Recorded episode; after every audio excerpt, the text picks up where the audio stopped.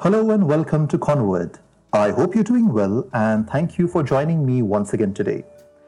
In our previous clips, I mentioned GMAT, but I did not really speak much about it. So today we will try to understand a little bit about what is GMAT and should you consider it. So GMAT, which stands for Graduate Management Admission Test, is a global computer adaptive test. Now, we will talk a little bit about what exactly is a computer adaptive test, but before we do that, let's talk a little bit about the exam and its importance. GMAT is the most sought after test taken by candidates who want to get admission into graduate management programs such as MBA in top B schools around the world. So, if you're planning to get into schools such as Harvard Business School, INSEAD, uh, Stanford University, Columbia Business University, or uh, Indian School of Business, then you will need to meet several of their admission parameters, and one of them is a good GMAT score.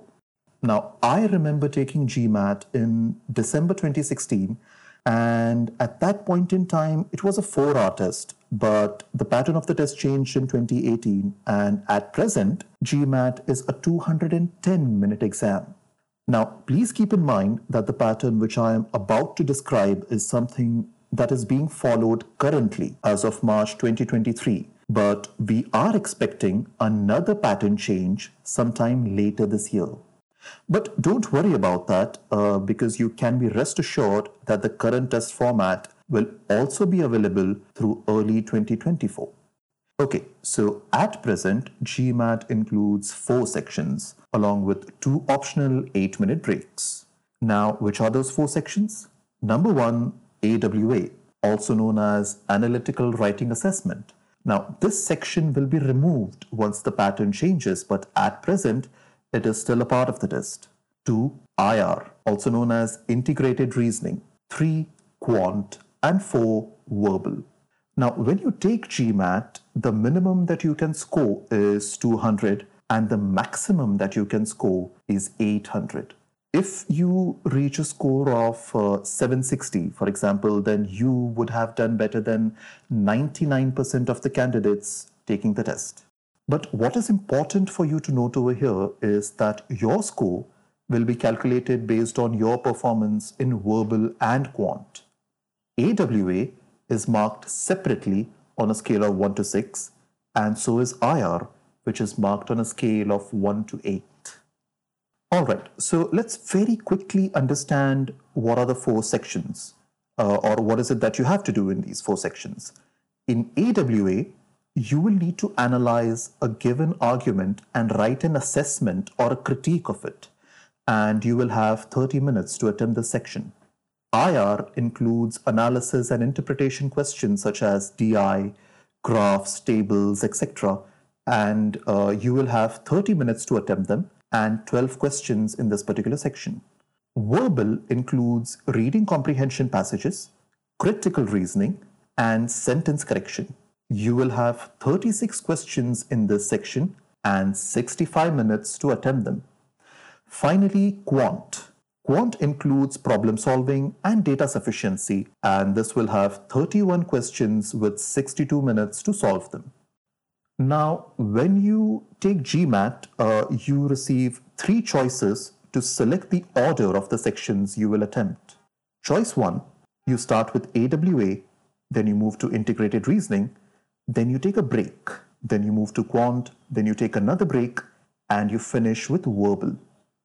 Choice 2, you start with verbal, take a break, move to quant, take another break, and finish with integrated reasoning and AWA.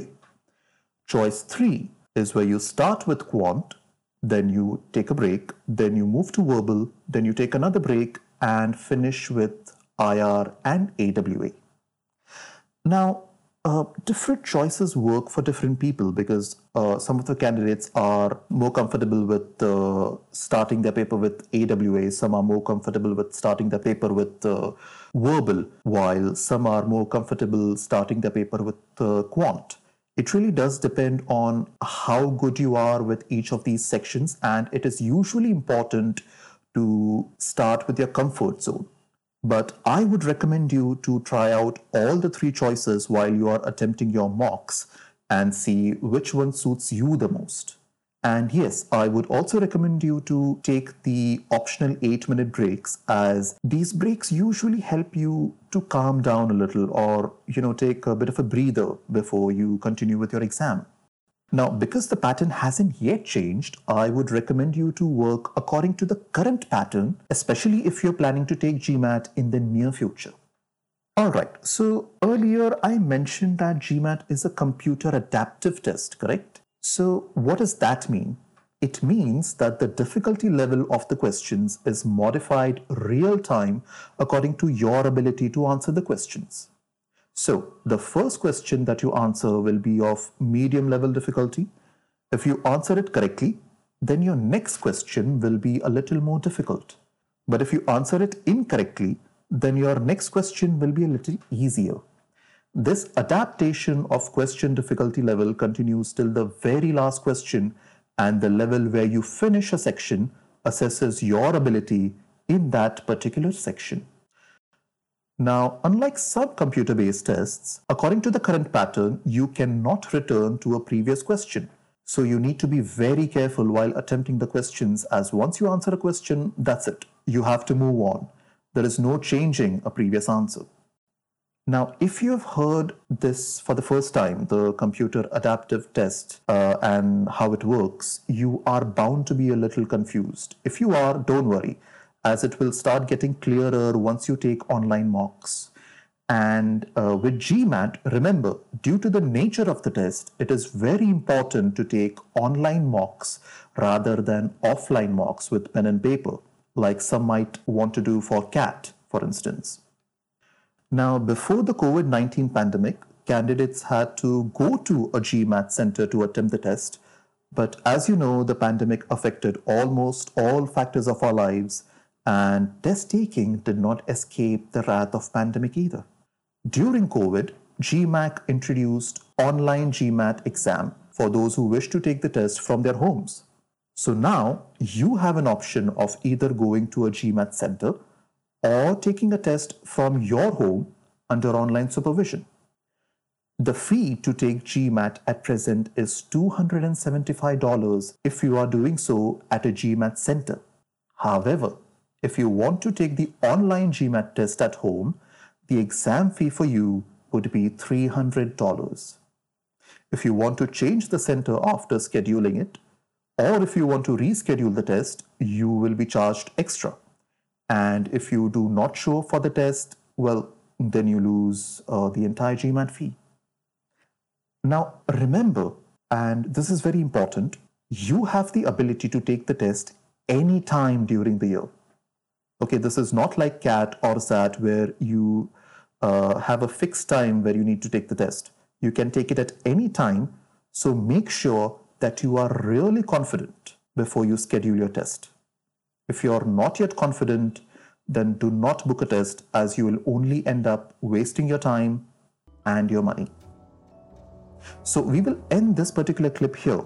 And in the next clip, we will continue talking about GMAT and try to figure out when is it a good time for you to attempt the test, and also if you need to factor in the change in pattern.